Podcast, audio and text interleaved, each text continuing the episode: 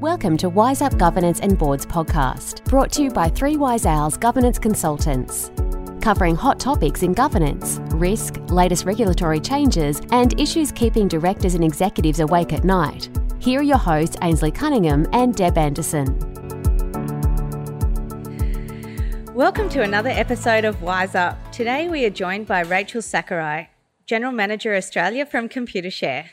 Rachel is a highly motivated professional with over 20 years' experience in the financial services, technology, fintech industry, with most of her corporate career spent within an ASX 50 listed entity. Her specialties include executive leadership, business development, talent growth, solution selling, change enablement, corporate governance, and strategic thinking. She is known as a visionary who has the unique ability to transform challenges into opportunities, bringing improved profitability and an engaged team. Rachel is incredibly well connected within the business community and is seen as a trusted advisor within the markets she operates in. Rachel has experience both working for boards and serving on boards, including a former advisory board position for an A League club. Rachel has always been passionate about making a positive impact and has been heavily involved in innovating changes and fundraising for some of the world's most disadvantaged communities. Her love of sport, business acumen, and commitment to community saw the successful conception of the Jamie Young Cup, held in the Gorkana region of Nepal in May 2019. Welcome, Rachel. Thank you, Ainslie and Deb. It's a pleasure to be here introduction, Rachel. I'm impressed myself. Thanks, Ainslie. Very flattering. It's Thank all you. your hard work. Thank you. No, it's a pleasure to be here. Welcome. So, uh, tell us about where you're from, Rachel. Well, I wear a number of different hats, as you alluded to in your very kind introduction, but um, I'm, I'm, most knownly known for my executive role within Computershare. I'm a general manager within the Australian business team, and I've been with Computershare for over 16 years now and have 20 years in the, the fintech community. Wow, that's great. Um, so, tell me what's um, a hot topic at the moment in terms of boards and directors.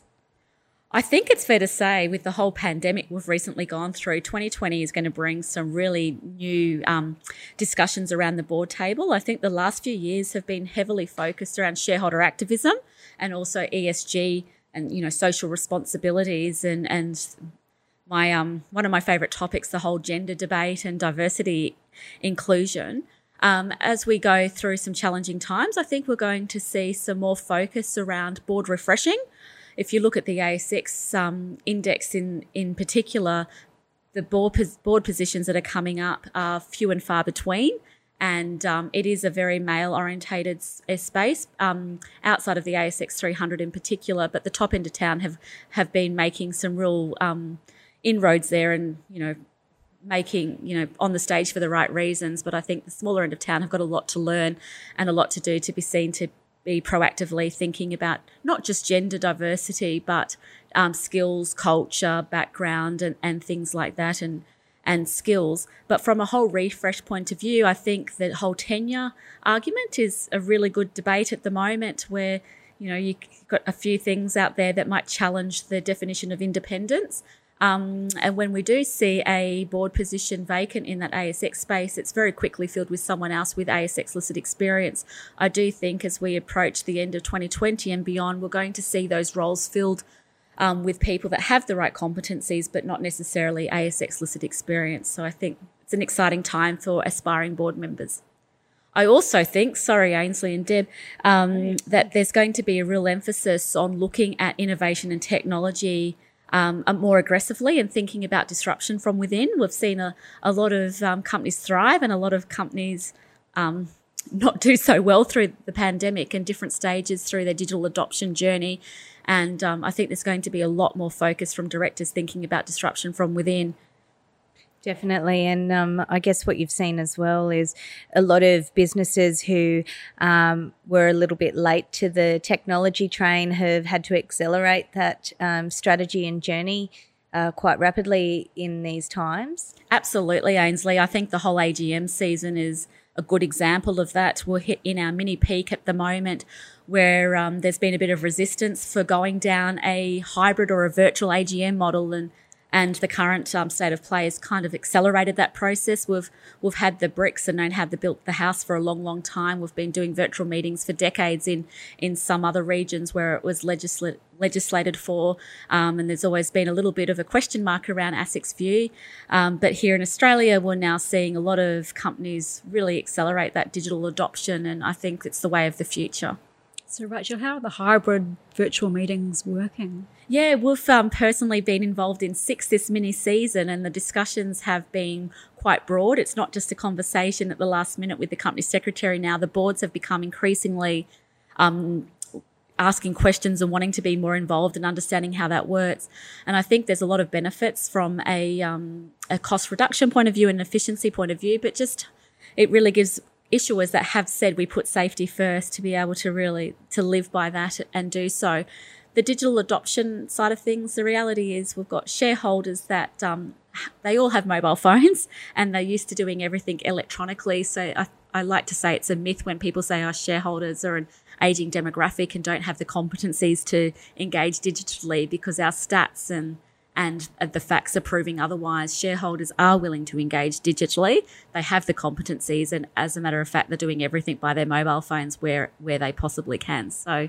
Yeah, if anything, they've um, even the ones with the time on their hands that um, surprise us all, really, aren't they? Absolutely, absolutely. And I think everyone's seen the benefits. I think shareholders often forget that they're part part owners in a company, and um, I think they can be a little hypocritical at times when they are holding boards accountable for their ESG and their social practices and standards. And I think by sh- shareholders choosing a digital channel is promoting the ethics and the journey of, of most of the issuers they invest in as well. So I think when, when you've got a shareholder, I think it's really important to remember you are a part owner of that organisation and you really should have an alignment with missions and values and your online participation is actually a, a positive step forward for the overall journey of that in, that issuer you're investing in. Yeah, absolutely. And in terms of um, you know the changes that have come in place to the ASX listing rules and um, poll voting and things like that, are you seeing an uptick in that arena at the moment, or?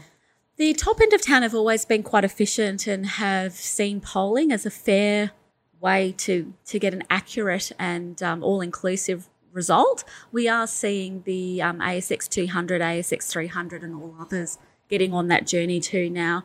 Um, it's it's a bit of a conflicting conversation, and I can understand. Um, you know, in, in nine times out of ten, the the proxy results give you an indication as to whether a resolution will or won't pass. But I also understand the argument of giving everybody in that room, or in this instance, on the phone or the website, wherever they're voting from, the opportunity to vote and have their have their um their voice heard, so to speak. But I am seeing, in most instances, issuers have been leading the, you know, doing really, really well in that regard.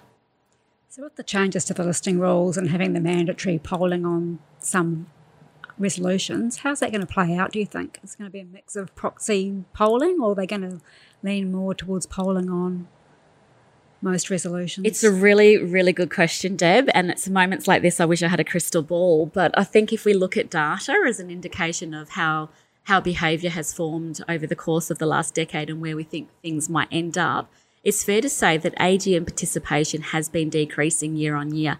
In Australia, less than a quarter of a percentage of shareholders are actually physically attending the AGM. And although there's been morning teas and show bags and fashion shows and all kinds of things to try and encourage participation, the, the, the simple reality is shareholder participation at the physical AGM has been declining.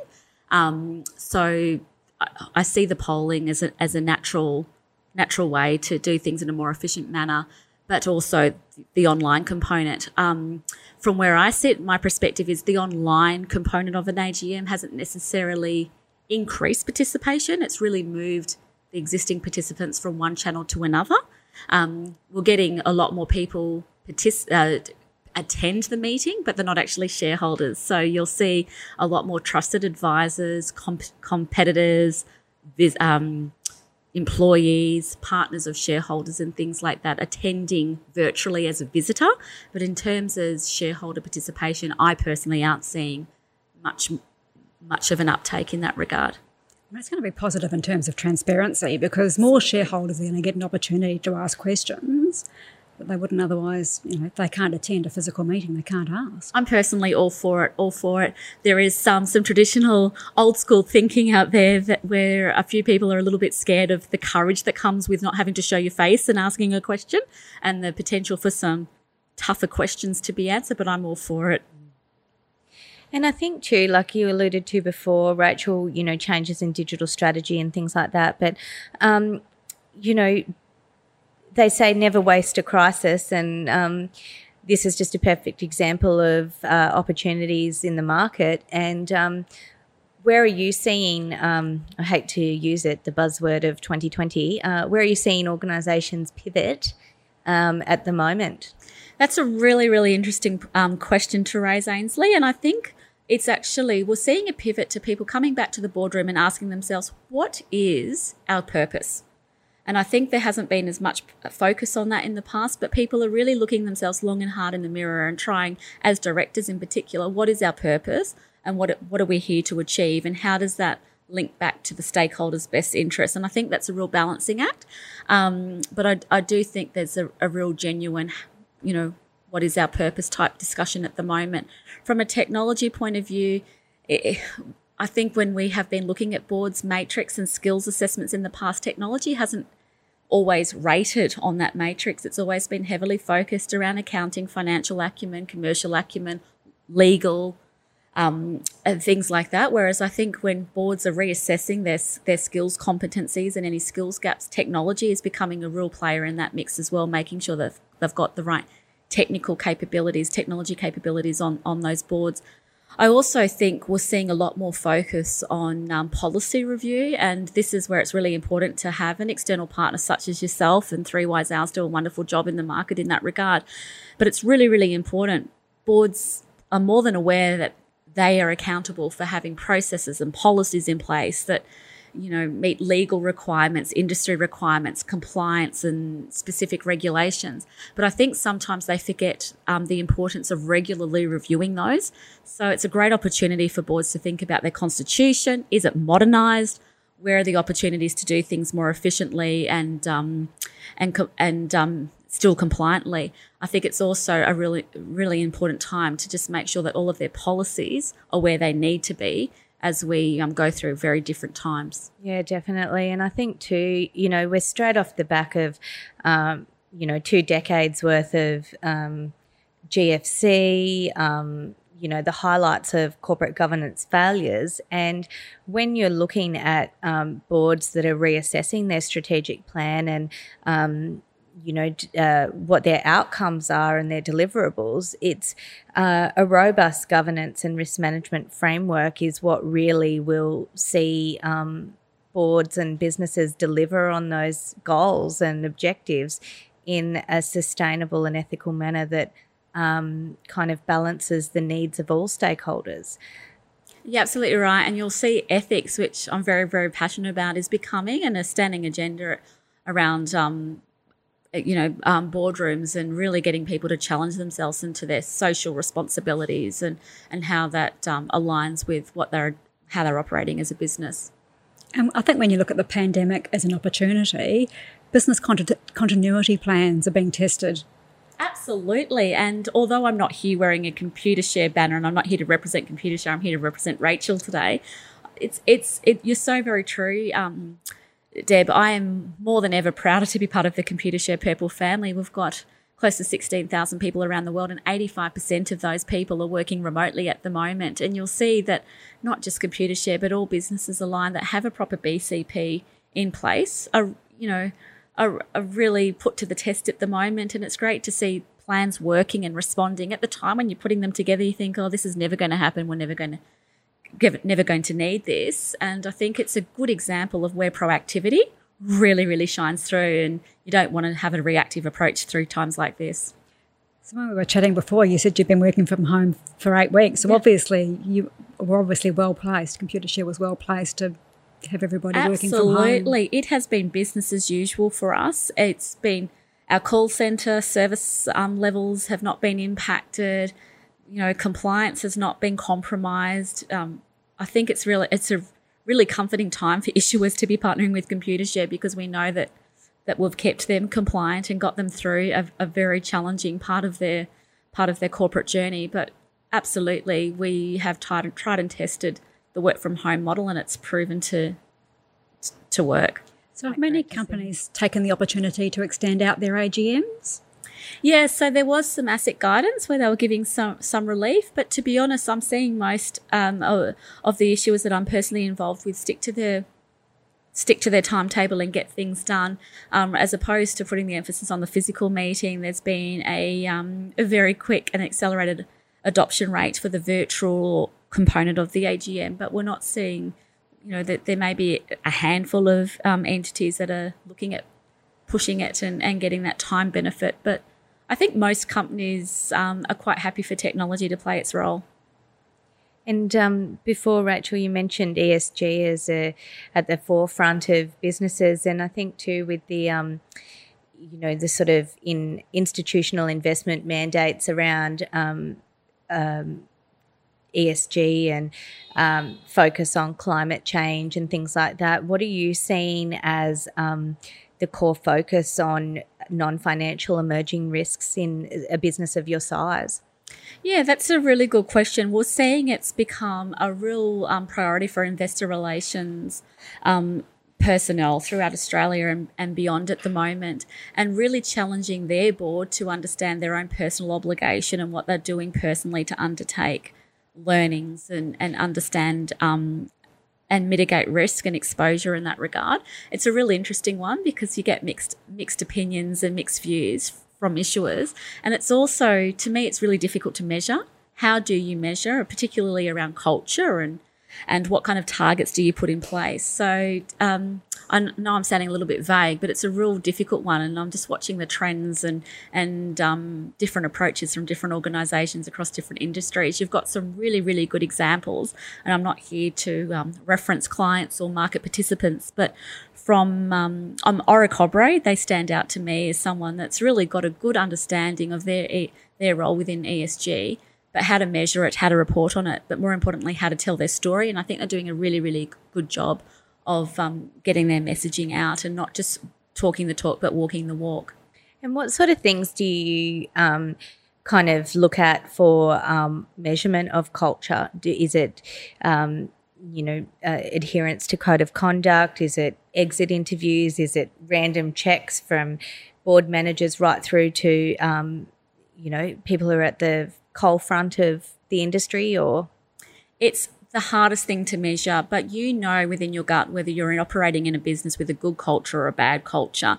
And I think you can have as many employee engagement surveys as you like, but there is nothing more powerful than walking around and having some honest chats with all of your employees. There is still a fear with surveys about being truthful and honest and the confidentiality confidentiality of it not necessarily being being there and, and people often go into job protection mode and, and tell you what you want to think want to hear rather than what you need to hear.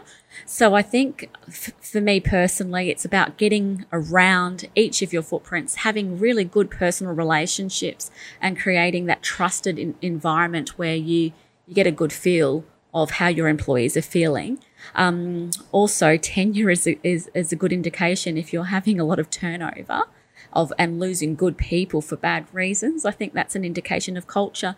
But also, um, I find um, client satisfaction as a good uh, as a good litmus test as to how well the culture is tracking. Um, a Computershare, for example, 98% client retention rate. We've got very, very loyal, satisfied clientele. To me, that's a testament of people that believe in your offering, believe in your servicing, and come to work every day to go above and beyond and service their clients. So I think if you've got really, if you've genuinely got sticky, happy customers, that's a good sign that you've got um, happy employees.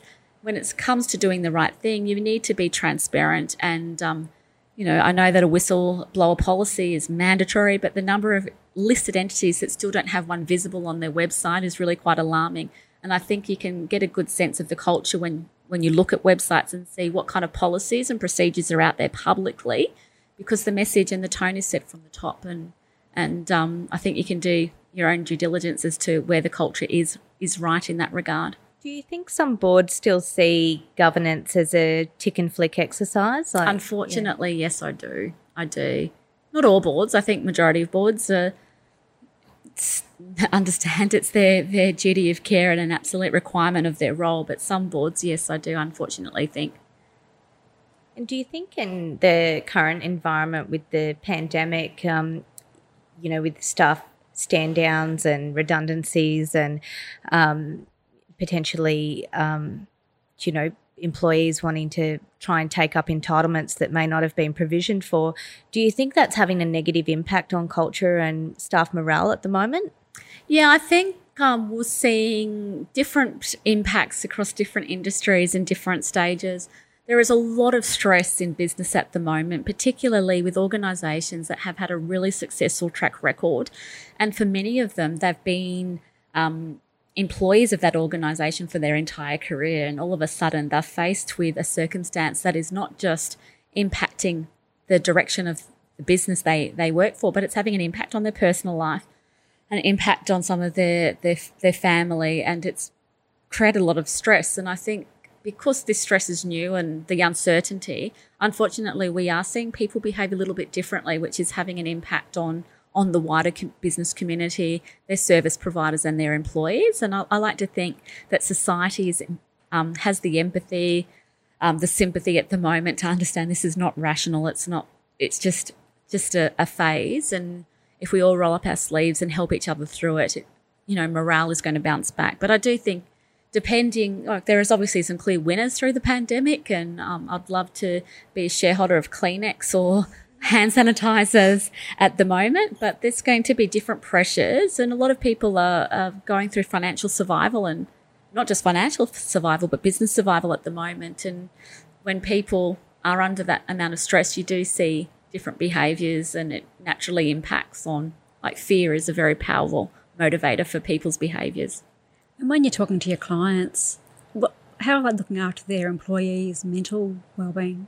I've been really delighted to see so much focus put on the workforce. I think it's fair to say that people are genuinely concerned about mental health, and um, it's been really, really refreshing for people to really embrace the whole school homeschooling environment and encourage their employees to use this as a time to reset, be an active member of your family, and use it as an opportunity to really forge strong bonds and have dinner together, lunch together, morning walks, etc. So I have to say, Deb, all in all, I've been incredibly impressed with the market's um, response in that regard.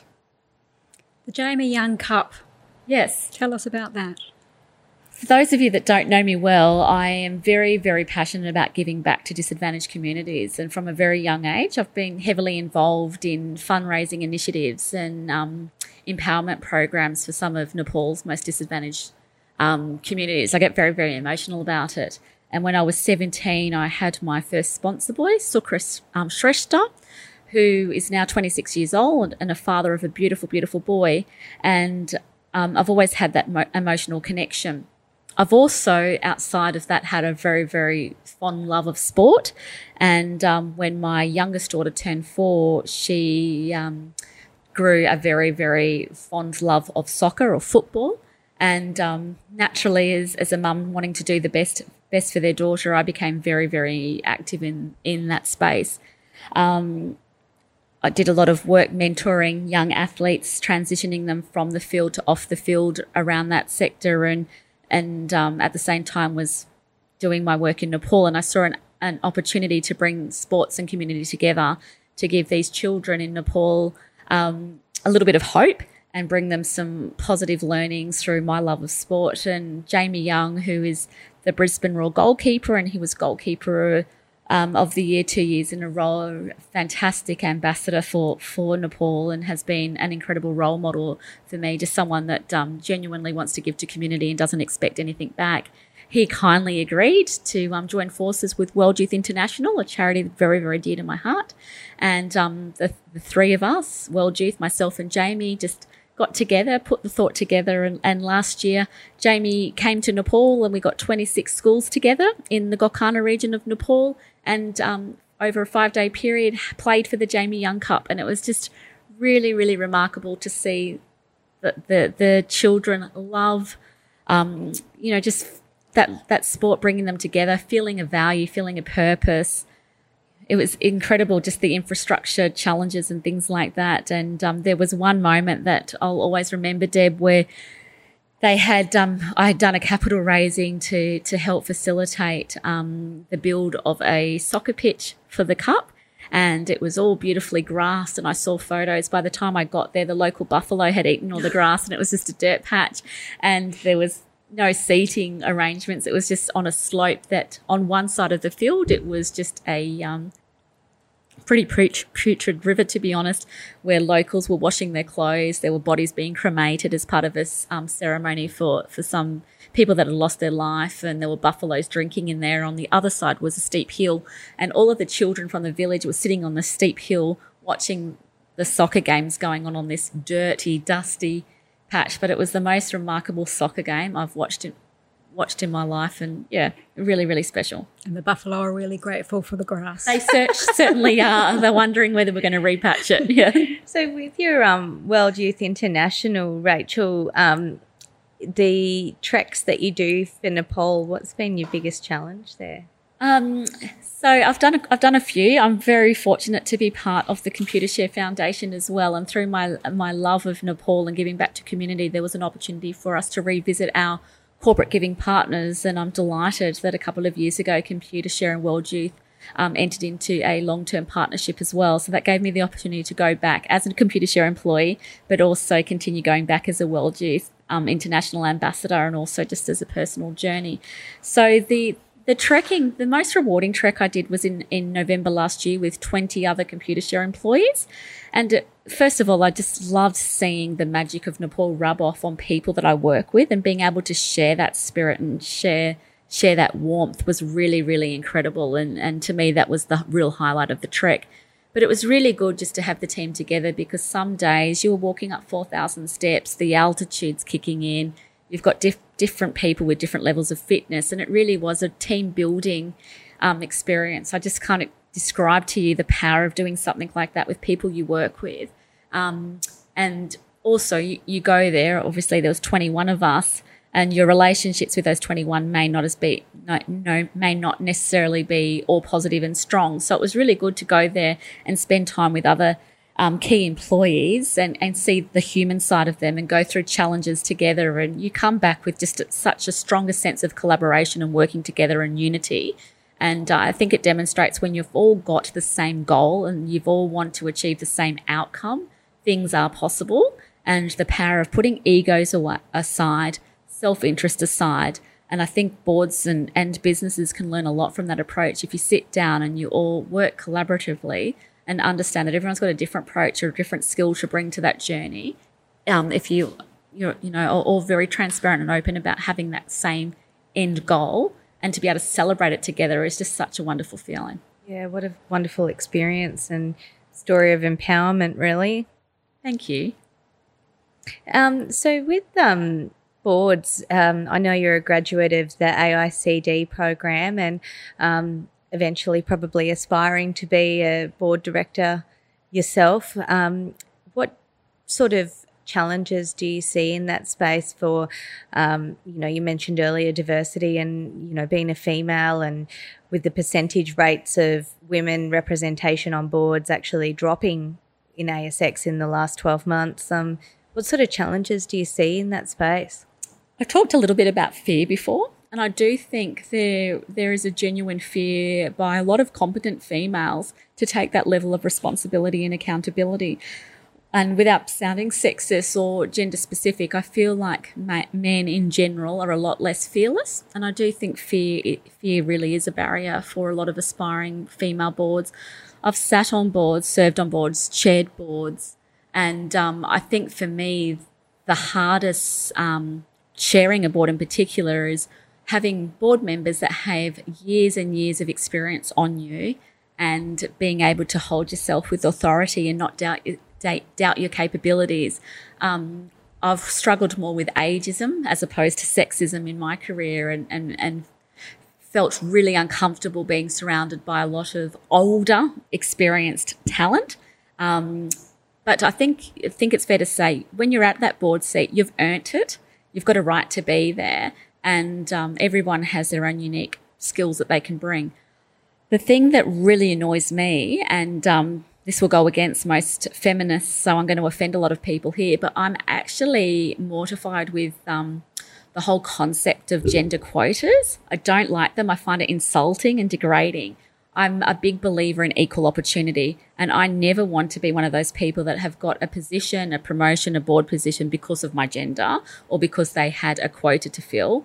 Um, I want to make sure that you know the future of my daughters is about equal opportunity, and everyone has an equal op- opportunity to progress or, or achieve their wildest dreams. And to me, quotas and targets aren't necessarily the way way to get there. I don't have the answer. I don't have the, the, the silver bullet. But to me, it's about equal opportunity, regardless of your sex, gender, but but your age, your background, your cultural belief, your political belief, your religion, it should be the right person for the right role for the right reasons. Yeah, absolutely. And you know, um, even experience you talk about earlier, if you don't have ASX experience, um, we're seeing some of the most amazing young board members coming through the ranks in that sort of entrepreneur tech space. Um, and they're really bringing something to the table that um, the older generations might not have. And um, I think, too, what you're seeing is um, that's kind of that respectful challenge and um, where the emotional quotient is meeting the IQ and um, really strengthening strategies and board proposals. And I couldn't agree more. And I think one of the the most um, crucial competencies of emotional intelligence is so underrated. I'm a massive fan of Jacinta, our New Zealand leader. And if you have a look at her, she's leading. She's a real example of an empathetic leader.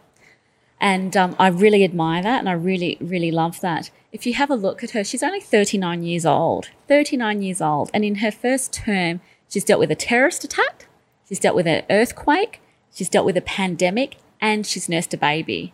I, I just think the whole EQ side of things is so underrated. And um, I'm hoping that this is a message to corporate world around, you know, leadership qualities and the difference between leadership and management. I think with Jacinta, it's, it's her empathy yep. and her transparency that she's, you know, highly regarded for. I agree. And um, it's her ability to convey bad news in a timely and effective and, uh, manner that provides clarity. Um, because I, I, I, do feel that in general there is there is a, um, good communication when there's good news to be shared, but when there's confronting news, bad news, we, we could do a lot better at getting that out in a more transparent, comforting way. I probably shouldn't say this, but I do share your views on diversity, and I've been doing quite a bit of research on it. And I think Australia is such a culturally diverse country. I think the cultural diversity elements being missed as well. Absolutely, absolutely. I'm a little bit biased in that regard because my two daughters are half Asian, and I, I do look around and, and, do see we've got a long, long way to go from cu- cultural diversity. But at the same time, I think we've come a long way. I, I'm the granddaughter of immigrants. Um, my dad's half, my dad's Greek, and my family um, migrated in the fifties from from Egypt on a boat to Australia. Um, so I'm I'm a little bit biased when it comes to the whole cultural diversity, but I do think we've come a long way, but we've got so so much further to go. And there's a lot of um, a lot of cultural diversity when you look at their qualification in education. It's not necessarily um, all about the university they went to, but a lot of these um, these candidates have gone to the School of Hard Knocks and they have seen a lot and their life experience is so much greater than you and I can ever imagine and they bring so much more resilience and depth to boards and I think that's underrated. Definitely. And um, I think too, when you look at um, disruptive events, transformation strategies, turnaround strategies, that's really where you can draw on that depth of experience and knowledge of those um, sort of well experienced board members. I couldn't agree more. Absolutely. Thank you, Rachel, for joining us today. It's been an amazing journey you've been on and it's been an absolute pleasure, absolute pleasure. And I wish you both the very best of luck for 2020 and beyond. And keep doing what you're doing, keep shining. You're doing a wonderful job. Thank yes. you. Thanks, Rachel. That's all for today. Until next time, happy podcasting. And remember, if you're enjoying the show, check out our other episodes and all things governance at www.3wiseowls.com.au.